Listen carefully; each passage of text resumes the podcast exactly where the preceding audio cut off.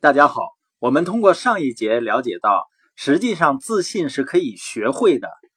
我们去如法炮制那些自信的人，他们的想法，他们怎么说话，他们做的事情，我们只要重复同样的因，就会得出同样的果。我在十多年前参加耶格系统的一次聚会，来自于美国的老师说。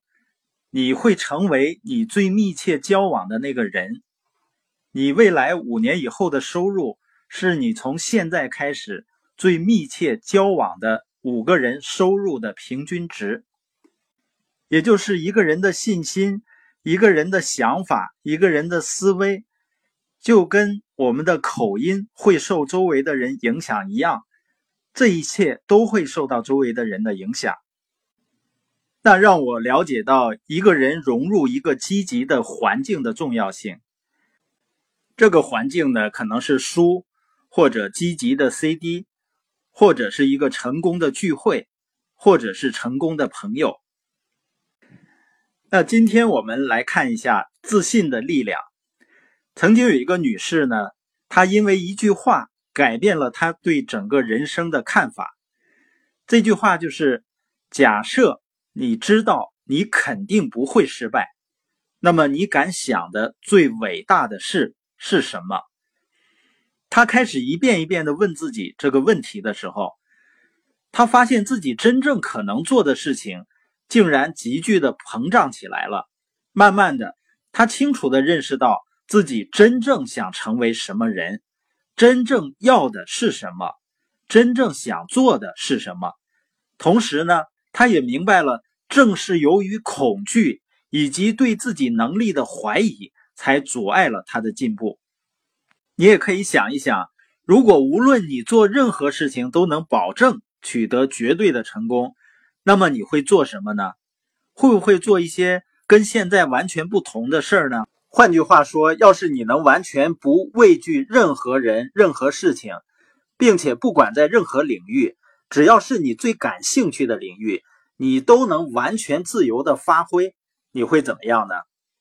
事实证明呢，如果能够培养出一种坚不可摧的自信，你的整个人生将会截然不同的。我发现一个人的自我形象有多好，他觉得自己值得过什么样的好的生活，他就会设定目标，就会去行动。然后呢，去实现这样的生活，而且不管周围的人有多么不相信，周围的人有多么大的障碍，你都不会妥协，都会亲自定义你的生活，每一天都生活在自己创立的生活方式中。你觉得一个人如果更自信，他会不会更勇敢呢？更富有想象力呢？会不会不断的创新？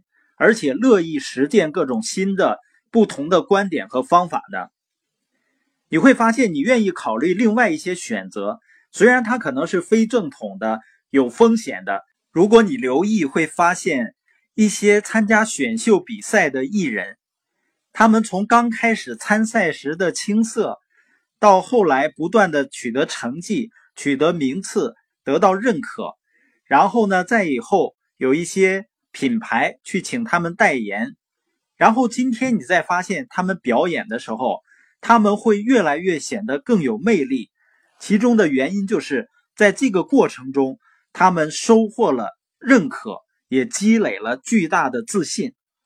所以，自信会使一个人变得更有魅力、更受欢迎，而且他更容易有说服力。自信的人呢，也愿意去坦率的。去说出自己的想法，从而获得人们更多的认可和相信。另外，我们在日常生活中和发展生意中难以避免的会遇到问题和困难。自信的人呢，就会不停的思考各种解决方法，然后扭转不利的局面。一个人自信的时候，他会嘲笑那些令大多数人气馁的困难。并且能够在几乎失败的困境中去获得成功，所以自信呢会给人带来一种超强大的控制力，这是幸福、健康以及完美表现的基石。你感觉自己呢就是生命的主宰，是灵魂的舵手。你的生活呢，就不会漫无目的的，你会以积极向上的心态对待自己、别人和生活。总之呢，拥有坚定的自信，必将会成为人中翘楚。